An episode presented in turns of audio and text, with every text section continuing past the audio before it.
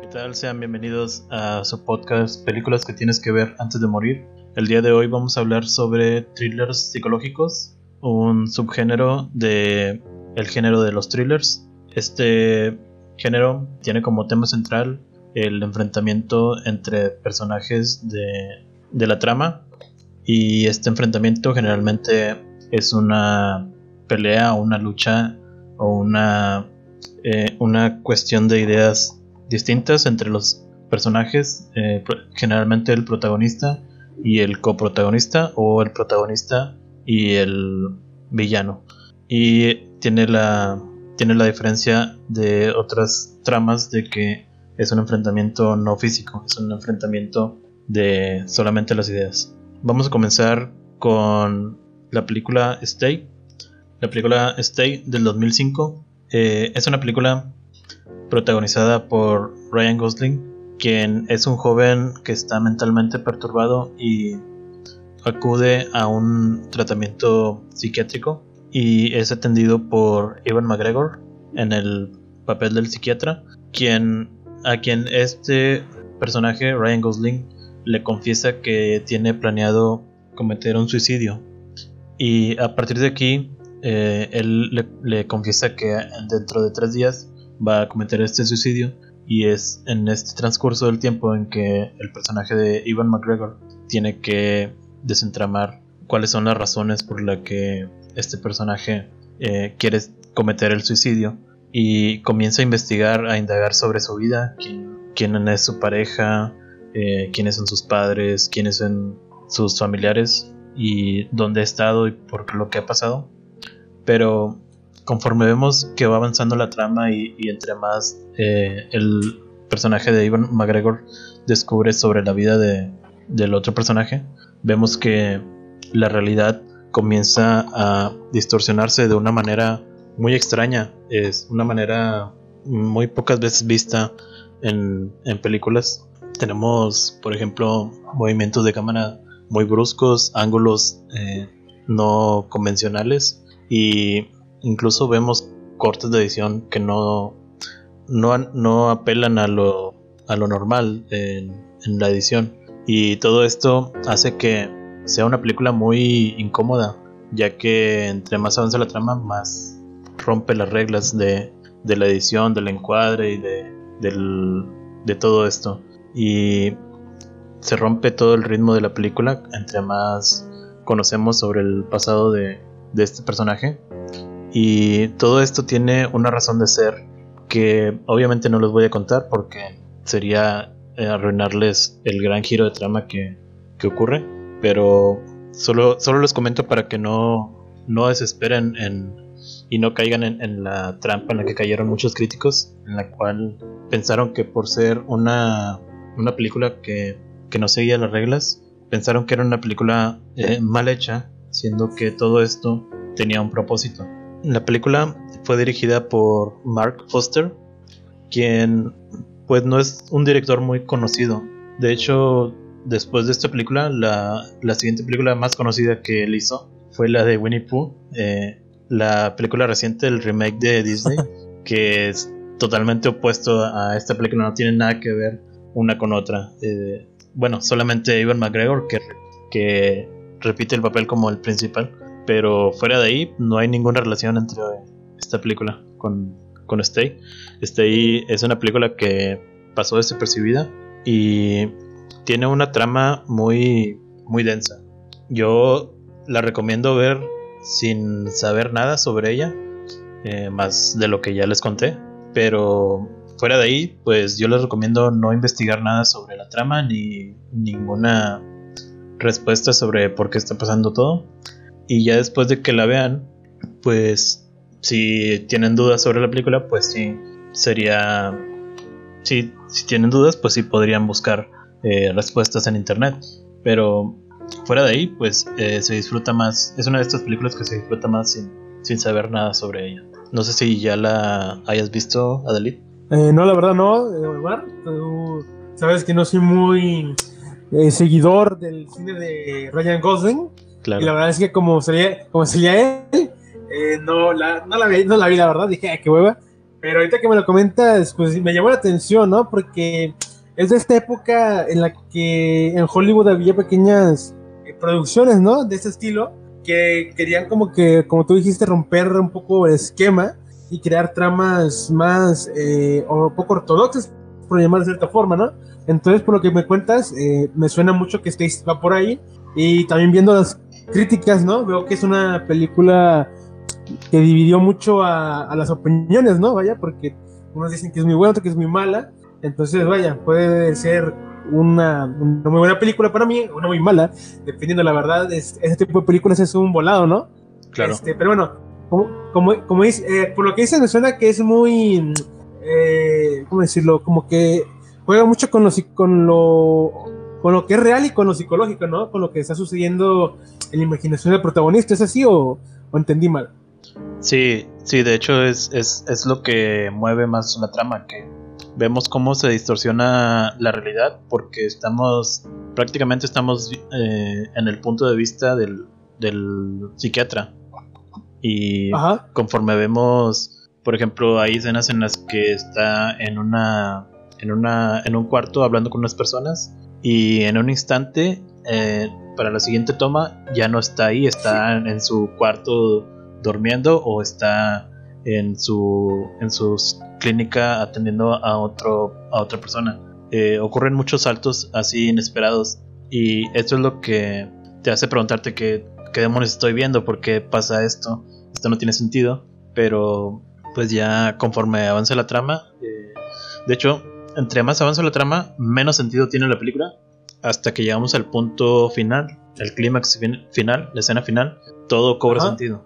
Entonces, incluso hubo muchos críticos que afirmaron que se salieron de la película antes de que acabara. Y eso explica muchos, muchas de las malas críticas que tuvo la película. Hombre, hombre pues la verdad, a mí me gustan las películas que, que se arriesgan ¿no? a ese tipo de, de narraciones, entonces me la voy a me la voy a checar, ¿no? No sabe más verse este tipo de, de, propuestas, ¿no? Creo que hace falta ver de todo, ¿no? Porque de pronto hay thrillers muy, muy convencionales, ¿no? Como que ya sabes eh, que está todo muy bonito, pero pues sigue la misma senda. Entonces, eh, hay que verse esta película para, para ver todas las, eh, todas las aristas que hay, ¿no? De este género, que es muy, pues muy chido, la verdad.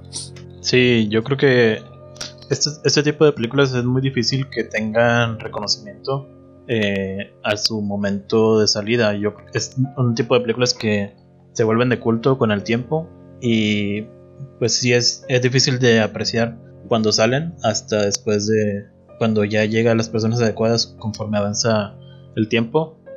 Y pues sí, es, es una película que recomiendo mucho y pues no solo lo digo yo, hay muchos críticos en internet si buscan eh, personas que reseñan películas. Uh, hay muchos videos en YouTube que recomiendan verla y todos la tachan como una de estas joyas escondidas. Pues habrá que verla, la verdad. Este. Y, es muy por... común en este, en, en, en, esta, en este género, ¿no? Porque hubo cierta tendencia en aquellos años de crear ese tipo de películas. Entonces, eh, pues ahí está la recomendación. Sí, Véala yo, porque creo que sí vale la pena. Yo creo que todo empezó en el 99 cuando David Fincher hizo Fight Club, que se alejaba mucho de, de, la rutina de todas las películas de Hollywood. Y eso desencadenó un, un, boom de películas que intentaron hacer algo parecido a principios de los 2000 y muchos ¿Cómo? fallaron, pero los que sí acertaron, pues, pues encontraron un nicho de thrillers psicológicos que hasta la fecha es uno de los subgéneros más con más películas eh, independientes más que nada. Tienes razón, puede ser que ahí, que ahí es el origen en, en, el Club de la Pelea y curiosamente es una adaptación, ¿no? De un libro y, y, que, y creo recordar que muchas de estas películas, ¿no? Eh, también eran, eran, adaptaciones de varios libros, entonces quiere decir que hubo una, una época muy, eh, digamos, eh, buena para, la, para los escritores, ¿no? uh -huh. Sí, hasta, yo creo que hasta la huelga de escritores que hubo fue cuando hubo un declive. Y por lo de Ryan Gosling, yo pues te digo que no deberías de preocuparte porque Ryan Gosling eh, solo sale en, en, las primeras escenas. La mayoría de la película, yo creo que más de dos tercios, eh, solamente está Ivan McGregor investigando y tratando de, de sacar pistas. Ah, ok, ok. no, no es que odio a Gosling, ¿eh? No lo odio, simplemente no me cae tan bien y, y, me caga que le endiosen. Pero sí lo, sí lo tolero, vaya. Sí. Y pues la verdad no hay mucho más que decir de esta película, no hay datos curiosos ni nada de eso. Eh, es una película como todo lo que lo de la película, pues ya está contado, ya se lo dije. Es, trata de, es una película que trata de romper las reglas, algo que ya se había hecho en el el nuevo movimiento francés, la nueva ola francesa. Creo que toma mucho de ahí para, para tratar de mostrar ángulos no convencionales y todas esas cosas, romper las reglas de, del encuadre y todo eso. Y todo esto le ayuda a la película. y bueno, pues yo creo que podemos pasar a lo siguiente, no, no hay nada más que decir. Ok, eh, pues lo siguiente es I Saw the Devil o Yo vi al diablo, al diablo, no sé cómo se tradució en español. Esta película es. ¿Tú ya la viste, Omar? No la he visto. No, bueno, esta película es probablemente la, el, el thriller eh, más importante de, de, Surcorea después de Old Boy y que de hecho tiene eh, un actor principal en la misma película, ¿no? Que es Choi Min Sik. Él sale en ambas películas. Pero bueno, eh, Eyes of the Devil es una película que que, fue catalogada como una obra maestra en su momento, porque es la que define el estilo que adoptarían los, los thrillers psicológicos venideros, ¿no? De hecho, no sé si ustedes hayan visto más thrillers eh, surcoreanos recientes, pero casi todo bebe de All Boy y de Eyes of the Devil. Esta película eh, trata sobre un asesino en serie que es interpretado pues por el, por el mismo actor, ¿no? Por Choi Min Sik, que eh, pues es perseguido por un policía que es interpretado por, por B. ¿cómo? Lee Byung Kung. A estos nombres raros. bueno, él, este, este, este policía eh, se encarga de pues encontrar a, este asesino que pues cometió muchos asesinatos, ¿no? Muy atroces. Pero bueno, eso se vuelve personal cuando el asesino mata a la... No sé si es esposa o comprometida, ¿no? De, de este oficial. La mata sin saber, ¿no? Que era pariente o, o estuviera relacionada, ¿no? Simplemente la ve, en, la, ve ahí en, la noche, la persigue y la mata. Y por azares del destino resulta que era la esposa del, de un policía, ¿no? Entonces este tipo, que se llama, el policía se llama Kim Song-hyun, vamos a llamarle Kim, él toma esto muy personal y y empieza la búsqueda, ¿no? Por este asesino, que de hecho eh, yo pensé que toda la película iba a tratarse de él, ¿no? De eso, ¿no?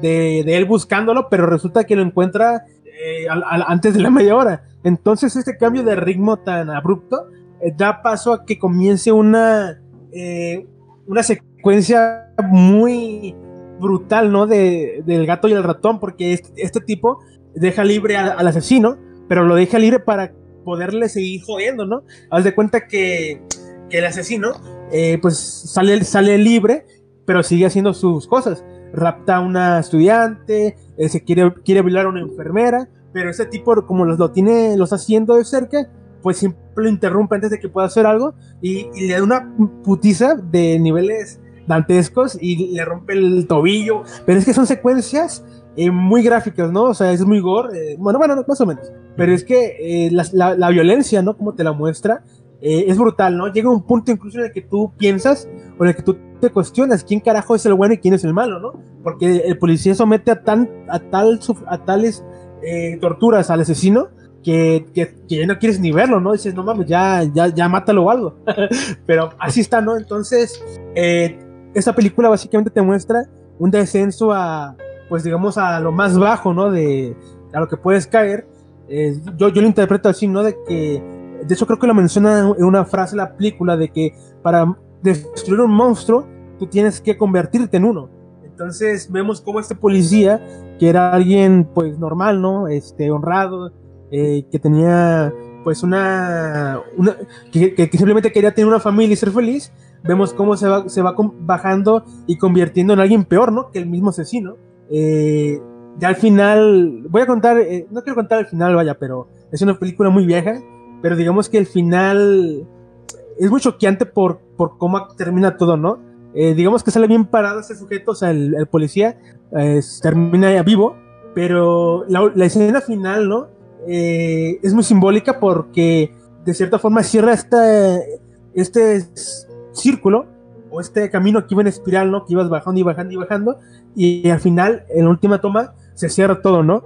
Creo que la película consigue muy bien este elemento de suspenso porque a pesar de que sabes, ¿no? Que el policía ya lo tiene ubicado, eh, en cualquier momento este asesino pues puede cobrarse otra víctima y, vemos muchas veces cómo está a punto pues de matar a alguien o de violar a alguien entonces tú dices maldito policía pues haz algo no entonces eh, te, encara a tú como espectador te encara a todas estas emociones no porque eh, pues es como te digo no sabes en qué punto el, bueno deja de ser bueno y el malo deja de ser el malo bueno el malo siempre es malo pero el bueno, eh, el que en teoría es, es, quien representa pues, el lado bueno ¿no? de esta historia, pues poco a poco va, va transgrediendo, esta, esta barrera ¿no? de lo moral, de lo ético. Y la verdad es que es un, es un muy buen thriller que, que creo que es indispensable, ¿no? Mucha gente incluso lo cataloga, lo cataloga como horror. Yo de hecho la vi pensando que era una película de terror, por, pero por todo lo que digo que pasa, ¿no? Por toda esta violencia que hay. Pero no, realmente es un thriller psicológico. Eh, porque lo, lo interesante no es ver cómo torturan al tipo, lo interesante es ver este descenso moral, ¿no? Este descenso eh, de principios que tiene el, policía y cómo nosotros como espectadores somos testigos de, esto, ¿no? De cómo nosotros mismos cuestionamos, nos preguntamos de, pues, a quién apoyar, ¿no? Eh, o no apoyar a nadie directamente. Entonces, eh, ahí está la, recomendación, Omar. Es una película increíble y de hecho el director es Kim Hee-won, que que yo creo que él es junto con Bon Joon-ho eh, de lo mejor de Surcorea. No, no he visto muchos cine de Surcorea, la verdad, pero sí me defiendo. Entonces, él me, me, parece que es de los mejores. Eh, y claro, tiene un reparto increíble, pero lo que son Choi Min-sik y, y, Lee Byung-hun, pues se llevan la película, ¿no? Son actuaciones de un nivel, vaya, de Oscar, inclusive más de Oscar. Y pues esta es la recomendación. Es un cine de Surcorea de antología directamente. No sé si tengas alguna pregunta, Omar. No, eh, pues creo que quedó, muy claro todo. El protagonista es el mismo de, de Old Boy. Claro. Pues ya con eso ya me vendiste la película. Es la actuación de ese tipo en, en, la primer, en la película de Old Boy fue pues magnífica. No, no creo que haya forma de escribirla. No tiene nada que ver con, con, el remake que hicieron en Hollywood ah, no me está en culera ese remake. Sí. Sí, lo único es. Lo único que, que vendió el remake es ver a, la bruja escarlata y, el Thanos. En, el remake. sí, lo único, lo único que vale la pena ver de eso. No, pues nada, la verdad es que este actor eh, pues es buenísimo, ¿no? Entonces, eh, todo lo que salga él casi siempre es bueno, ¿no? Eh, y pues vale la pena verlo ya no más por eso. Entonces sí quedó la recomendación, eh, muy recomendable, ¿no? Para quienes quieran verse cine surcoreano, ¿no? Porque pues ya está de moda verse cine de Surcorea. Pues ahí está una pieza infaltable en su, en su colección. Y pues nada más, ahí quedó. Y bueno, pues sin más que agregar, vamos a la siguiente película. Claro. está yendo un poco rápido, pero pues así es esto. Y yo les voy a hablar de la siguiente película. Es una película también de Hollywood. Es una película de con Jake Gyllenhaal y se llama Nightcrawler. Probablemente algunos de ustedes. Otro con nombre impronunciable. Sí. Nightcrawler es una película del 2014 y esta película eh, nos cuenta la trama de un de Low Bloom eh, interpretado por Jake Gyllenhaal, quien es testigo de un accidente. Y después de esto, nos, la película nos muestra que, este joven eh, tiene problemas para encontrar empleo. Y por azar del destino, cuando es testigo del accidente, él comienza, comienza a ver cómo hay personas que llegan al momento y empiezan a grabar el accidente y empiezan a reportar. Y esto hace que el protagonista sienta una especie de motivación hacia todo el, empeño y, toda la, energía que ve al momento de, que los reporteros están haciendo su noticia. Y hace todo lo posible para poder convertirse en un reportero de, de este tipo, un reportero nocturno de que acecha a, los escenarios grotescos y este tipo de, de, noticias que ocurren generalmente por la madrugada en, en, una ciudad y son noticias amarillistas. Y esto hace que el personaje quien está hambriento de fama y de fortuna se convierta a lo largo de la película se transforma de un sujeto digamos común aunque no tanto a un estaba dañado. sí se convierte poco a poco en un completo psicópata que solo busca ser el primero en, en, en conseguir la noticia la exclusiva y pues es lo interesante de esta película ver su transformación cómo cómo Gyllenhaal nos transmite todos estos sentimientos de, del personaje y bueno creo que tú ya la viste verdad Dalí Claro, este. Esta película está muy buena, o sea. Ah, esta, eh, yo, yo, la vi porque me dijeron que lo haga de los medios, ¿no? Y como yo estudié eso, me dijeron, vela, ¿no? Este, y la verdad es que sí, eh, muestra cómo los medios de comunicación, de cierta forma, pues te venden el morbo, ¿no? Lo, lo choqueante para, para traerlo a, los, a, la, a, la, a, la, gente, a pesar de que no sea éticamente o moralmente correcto. El personaje de, de Gyllenhaal es tiene un perfil muy curioso, ¿no? Porque él, él empieza ya dañado, ¿no? O sea, de hecho, uh -huh. al principio de la película recuerdo que está como robándose unos cables, no recuerdo muy bien, y llega un policía, pero este güey lo noquea, ¿no? Entonces ya, ya, tenía como que ese. Ya estaba mal, ¿no? Sí. Pero desde que se mete a, a grabar nuestros accidentes, como que se vuelve más loco. Y la verdad es que Gyllenhaal hace una actuación brutal, ¿no? O sea, eh, creo que es mi actuación favorita de, de él. Y eso que me he visto varias, pero pero de él recuerdo muy bien una escena donde está viéndose al espejo de su baño y como que no pudo hacer algo la noche anterior, no, no, no me acuerdo muy bien, pero agarra el espejo, lo sacude y, y, empieza como que a gritar, ¿no? Y se ve bien loco, o sea, hasta me dio miedo, ¿no? El pinche Gyllenhaal en esa escena. Pero sí, está, está genial. Sí. Sí, y la, la película está dirigida por Dan Gilroy, quien eh, con esta película fue su película debut. Y curiosamente, yo estuve, cuando vi esta película, eh, me enteré poco después que, que él estaba produ produciendo Velvet Buzzsaw, que sería su siguiente película. Y yo tuve un, un hype tremendo por, por ver qué es lo que seguía, qué es lo que este director podía hacer. Y la película Velvet Buzzsaw se estrenó en Netflix eh, el año pasado. El, el, mismo día que se estrenó, yo la, la fui a ver eh, bueno, la fui a ver a la sala de mi casa y, okay. y fue un, un, completo, una completa decepción. No tiene nada que ver una con otra. Es, es también está protagonizada por Gilligan y no, no, no tiene nada que ver. Eh, ¿En, serio está, ¿En serio está culera? Sí, es, es una película de serie B. Eh, es una película. Bueno, yo no sabía en ese momento que era una película como eh, es terror, pero un terror sin sentido. Eh, les cuento rápido, la película trata sobre un museo que, que, que obtiene obras de arte de, de, un artista que murió y el artista, su alma o algo así parecido queda atrapado en sus obras y cuando se hace de noche sus obras empiezan a matar a la gente. O sea, literalmente los cuadros toman vida y matan gente.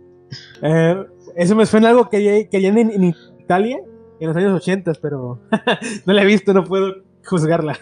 sí, es, es, algo raro, no es, no es... Bueno, la verdad no me gustó, no sé si sea bueno o malo, pero pues no es algo de mi agrado. A lo mejor si hubiera sabido que era más comedia que, que terror, pues sí hubiera tomado otro, otra vista, otra visión de la película. Pero bueno, independientemente de eso, Nightcrawler creo que es una película que, que está muy bien hecha y tiene una, una, actuación excelente. Y pues hay muy pocas películas que, modernas que, que te hagan sentir tanta emoción eh, al momento de, de, de, estarlas viviendo.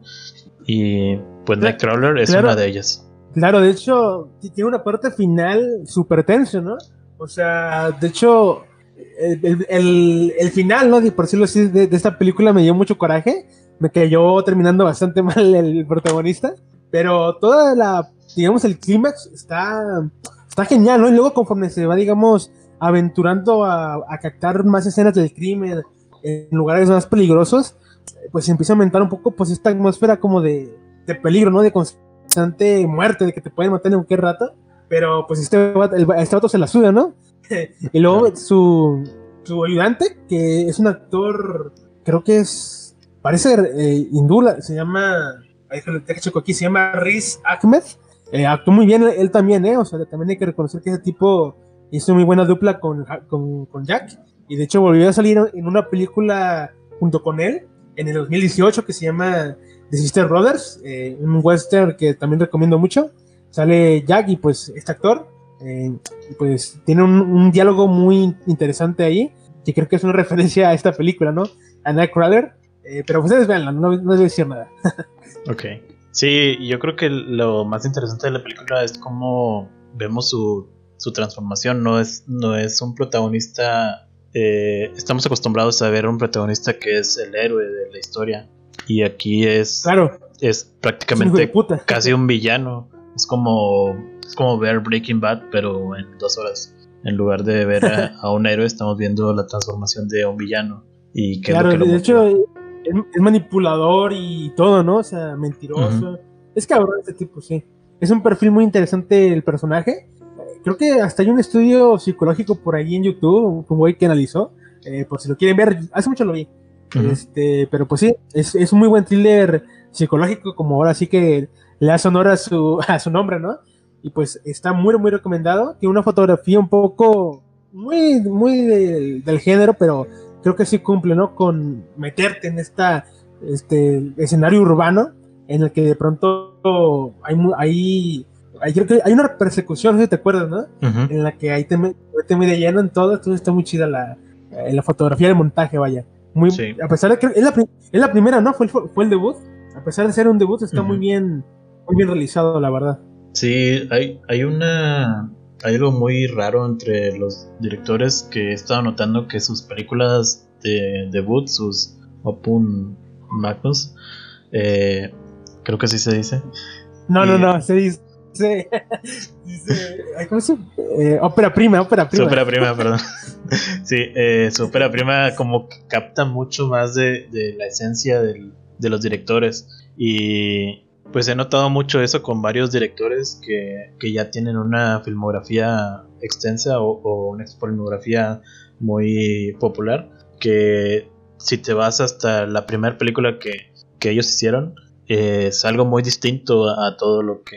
O bueno, no muy distinto, pero sí es algo distinto a todo lo que ya a lo que más común que tienen, lo más comercial. Ajá. Y yo he visto esto con, por ejemplo, con Christopher Nolan, que es muy un director ahorita ya muy reconocido, pero su primera película es, es muy como que sientes que, cine- que le puso mucho empeño a su a su obra. Sientes todo el, el esfuerzo que hizo en, en hacerla. Claro, following, ¿no? Sí. Sí. esa madre. Pero sí, tienes razón. Otro también sería. ¿Cómo se El que hizo un Tomahawk. ¿No sé qué es esa película?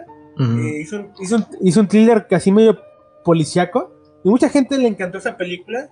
eh, y ya las demás no, ¿verdad? A mí, a mí pasó al revés. A mí no me gustó la primera película y las demás sí. Pero es más o menos el caso, ¿no? Para la crítica en general. Y pues sí, tienes razón, quién sabe por qué pasa eso. Pues sí. Supongo que es porque las primeras películas como que no tienen mucha mano de, de otras personas y ya para la siguiente, ya que saben que es un buen director, pues ya empiezan a, a tomar consejos de otras personas y se convierte más en un en una en una fábrica de películas que en un en una visión del director. Claro, tiene, tiene sentido.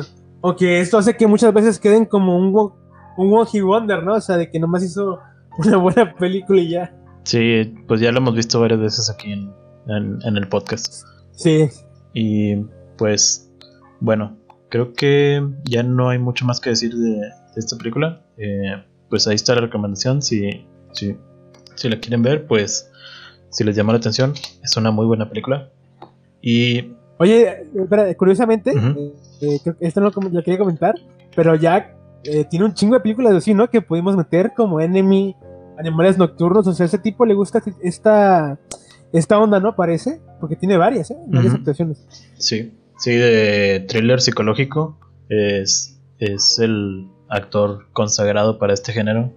Yo creo que le, llama mucho la atención ese, ese, tipo de guiones. Todo empezó con Donnie Darko y de ahí ah, no ha parado con películas independientes. Incluso estaba pensando también hablar de animales nocturnos para esta edición, pero pues podremos dejarlo para otra para otro capítulo, a ver dónde podemos meterlo. Tal vez cuando hablemos de, de, películas que mencionen libros o algo así, o películas de venganza. Ah, muy buen tema, ¿eh? Tengo varios ahí. y pues bueno, pasemos a la siguiente película. Eh, es un cambio muy radical y nos va a hablar a Dalit de, de ella. Claro, este, pues mira, voy a hablarles de la otra, que es una película mexicana, ya que estaba viendo puras películas mexicanas, pues quise sacarle provecho, ¿no? y, comentar un poco. Este, bueno, esta película fue dirigida por Roberto Gabaldón, a quien muchos deben de conocer por Macario. Eh, quise hablar de esta película también por eso, ¿no? De, porque Roberto Gabaldón, siento que la gente lo ve o lo conoce simplemente por Macario, ¿no? Y pues la verdad es que no, ese tipo hizo muchas películas muy buenas y esta es una de ellas. La otra eh, se estrenó en el 46, o sea, ya tiene sus añitos, ya tiene bastante y pues corresponde a la época de oro. Eh, Tú no la has visto, ¿verdad, mamá?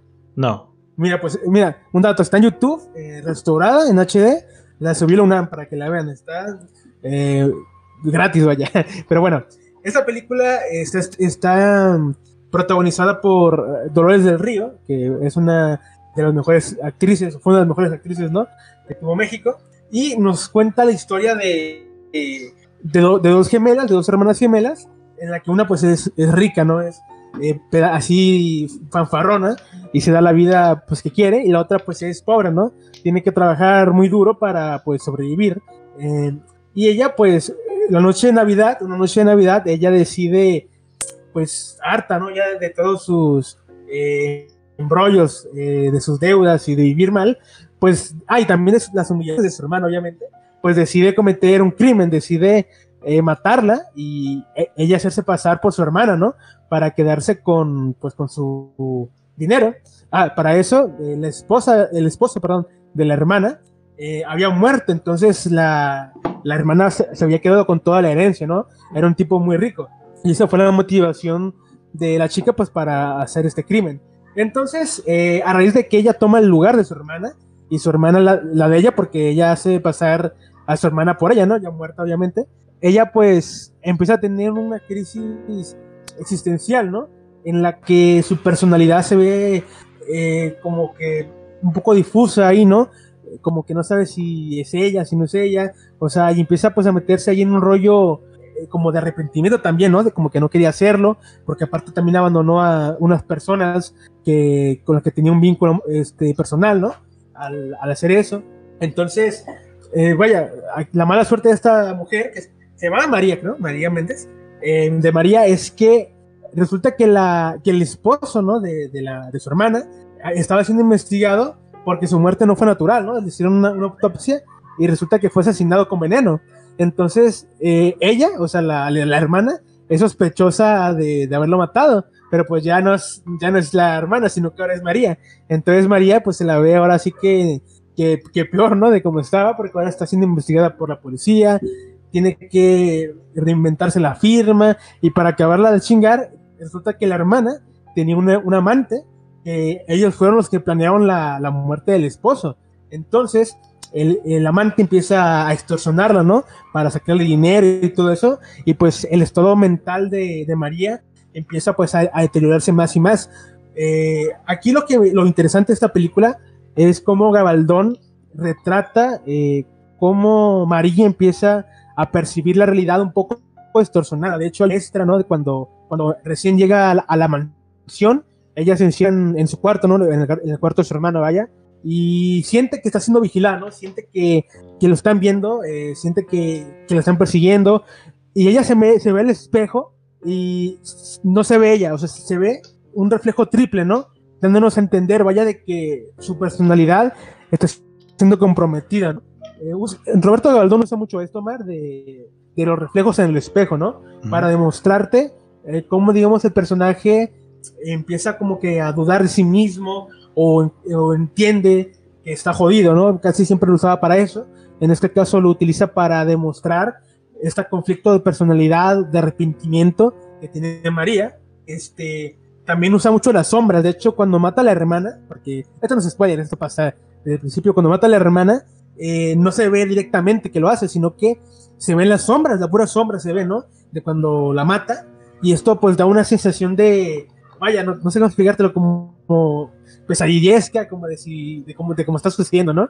Y de hecho cuando la mata hay un montaje muy chido, ¿eh? Haz de cuenta que dispara y, y, justo cuando se escucha el disparo cortan y hay como una, una fiesta, ¿no? En, la vecindad y hay una piñata con forma humana, ¿no? Entonces cuando dispara cambian la toma y se ve cuando le pegan a la piñata a la que le volaron la cabeza. O sea, la, la, la piñata le corta la cabeza. Hmm. Entonces este juego de montajes te da a entender, ¿no? De que pues la mató. Y, la, y me, me, gustó mucho esta, eh, este, este detalle, ¿no? Y Roberto Galdón era muy, el perro andaluz. muy creativo para ese... Ándale, exactamente. Ándale, exactamente, ¿no? Muy a ese estilo. Me gustó mucho el, este, este juego, ¿no? De planos. También usa mucho lo reflejarse como en, en la pantalla de la televisión, en, cristales, ¿no? Cosas así, para pues seguir esta, eh, digamos, idea de que hay una distorsión de personalidad, de, de una, una, distorsión mental, ¿no? Psicológica del, protagonista. Eh, y al final, vaya, al final la verdad es, es bastante melodramático, como era costumbre en aquella época, ¿no? Al final un poco melodramático, que no se sale de los estándares del, del, del thriller, vaya, pero que sí me, que sí te llega, ¿no? Obviamente te, no podía faltar ese, ese, toque dramático. Este, y bueno, Dolores del Río, por su parte, hace una actuación brutal, o sea, eh, hace dos personajes, pero, pero aún cuando se muere uno, eh, sigue teniendo esta dualidad, ¿no? Esta doble eh, personalidad. Entonces, está genial, ¿no? Dolores del Río, la verdad me, impresionó. ella, yo, yo, no sabía que era tan buena actriz, sí sabía que era famosa, pero no pensé que fuera buena actriz, de verdad. Pero no, sí, era genial. Este, el, el cinefotógrafo es, creo, Gabriel Figueroa, entonces la fotografía también está muy chingona. También hay cierta influencia del cine noir, ¿no? Por, porque hay un personaje masculino que no te mencioné, pero él era el novio de María, ¿no? Cuando era María y no su hermana. entonces él tiene el, el, perfil, ¿no? De un, de un investigador noir, eh, la gabardina, así silencioso, ¿no? Entonces tenemos aquí esta influencia. Y luego también la forma en la que filma la Ciudad de México. Eh, está genial, ¿no? Este, las calles, eh, digamos, la, la, parte urbana, los callejones. El escenario está muy chido, la verdad. Eh, es un muy buen ejemplo no solo de thriller psicológico, sino también de cine noir, ¿no? Por si alguien quiere verse dos por uno, pues ahí está esa recomendación. Y por supuesto, una película más de, de Roberto Gabaldón que todos tienen que verse. Él, él no, no, fue nada más Macario, él hizo muchas películas muy buenas. Y pues, Omar, no sé si tengas alguna pregunta, eh, te recomiendo que la veas, ¿eh? o sea, está en YouTube gratis. Sí, es, es, lo que te iba a comentar, que está en la Filmoteca de la UNAM. Exacto. Ok. Sí, porque no, la verdad yo no conocía esa página, la, la acabo de descubrir hace apenas dos días. Y pues sí, me, me acabo de dar cuenta que tienen un montón de películas restauradas. O sea, no es como las encuentras en YouTube normalmente de que 144 o 240p están restauradas en, en, HD.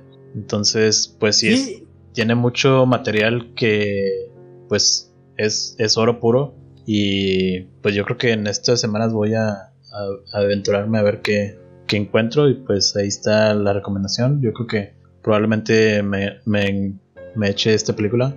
Estaba viendo que Dolores, Dolores del Río estuvo casada con Orson Welles. Ah, sí. El director estadounidense. Es cierto, pero le engañó al maldito. no sabía, no tenía idea. Sí, ese tipo engañó a todo el mundo. Oye, pero no, no tienes esa idea, o sea, porque lo comenté al principio, ¿no? De que Roberto Gabaldón como que la gente nomás lo ubica por Macario y ya. sí, pues es la, la película más conocida y de hecho yo no la he visto, ¿eh? Sí la he escuchado ah, mucho, ¿no pero no, no y yo creo que esta semana ya, ahora sí, la, por fin me, me aviento a, a verla. No, no, la quería ver porque no, no, tenía, o sea, no quería verla en, en 144p, pero pues Dame bueno. tu nacionalidad mexicana, güey. no, sí, uh, vale mucho la de, pena. De hecho, verla. se me pasó verla el 2 de noviembre. Este, el 2. Claro. La, la pasaron en restaurada en- ahí en, en la página y yo apenas me acabo de enterar, pero pues ya, ya pasó. Ah, yo la quise, yo la quise ver, güey, y el, y el link no servía. Así que no sé si, si, si al final sí, sí, sí funcionó, pero el link que pasaron al principio no funcionaba. Pues bueno, lo voy a tener que ver ahí en 240p y con audio mono. Pues Y- bueno, ahí está la recomendación. Y, y- y de hecho muchos thrillers psicológicos mexicanos que en una eventualidad podemos, puedo recomendar, ¿no? Eh, la verdad es que hay mucho contenido así eh, en la época de oro y más, más eh, después en, en los noventas vuelven a retomar el género, ¿no? Porque ya hubo un 30 años que no sacaron nada de, de thrillers porque pues sacaron puras ficheras. Pero sí, la verdad es que sí muy buenas películas de este género, aunque tú no, a lo mejor no lo creas. Si nos defendíamos, ¿eh? Sí, y eh, pues es lo que tiene este género que lo hace tan magnífico, es que no es necesario muchos efectos especiales para, para hacer algo, Claro. algo que sea de calidad, porque lo característico del thriller es del psicológico, más específico, es que nos muestra el punto de vista del, ya sea del protagonista, bueno, en general, obviamente del protagonista, entonces, pues todo para todo esto no es necesario muchos efectos especiales, es más, es más eh, ver reacciones o hacer puntos de vista con, con la cámara y o, o simplemente tomas muy cerradas al actor y que nos muestre pues qué es lo que está sintiendo y, y nosotros eh, pues absorber todo ese sentimiento de- del protagonista. Es, eso es más de los thrillers psicológicos. Entonces pues sí es, es un género que, que afortunadamente pues no necesita mucho dinero eh, mucho presupuesto Cierto. y pues es- es lo bueno de, de este género que, que con lo, lo más Sí. importante es la actuación Sí, o sea, este género deja que los cineastas saquen su, su talento realmente, no como narradores de, de historias. Y de, como por ejemplo Juárez, que creo que sí entra en este género, ¿no? Juárez. Juarense, que pues todo se desarrolla en un solo lugar, ¿no? En la casa Sí. del director. y pues para que veas que es una es un muy buen ejemplo de cómo con creatividad puedes, y con poco presupuesto puedes hacer una, una buena película, ¿no? O sea, en un solo Sí. escenario y con amigos, o sea, Sí, yo creo que es el género que más que más reta al- a la creatividad del director y a, y a Claro. la capacidad actoral de, de los protagonistas. totalmente. Y pues bueno, ahí está la recomendación. Esta película está en la Filmoteca UNAM, en YouTube, completamente gratis. Y pues yo creo que con esto podríamos dar por terminado este episodio. Y aún quedan muchas películas de, de este género que son extremadamente buenas, son mucho mejores que películas de otros géneros que son mucho más conocidos.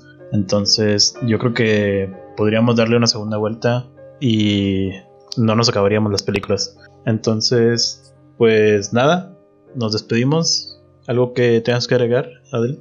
Eh, no nada más, pues mucho gusto estar aquí, Omar. Este, y pues si quieres dar otra vuelta de género cuando quieras, aquí tengo un buen repertorio que al cabo. Sí. Bueno, pues nos despedimos. Mi nombre es Omar Cavazos y nos vemos en el siguiente episodio. Bye.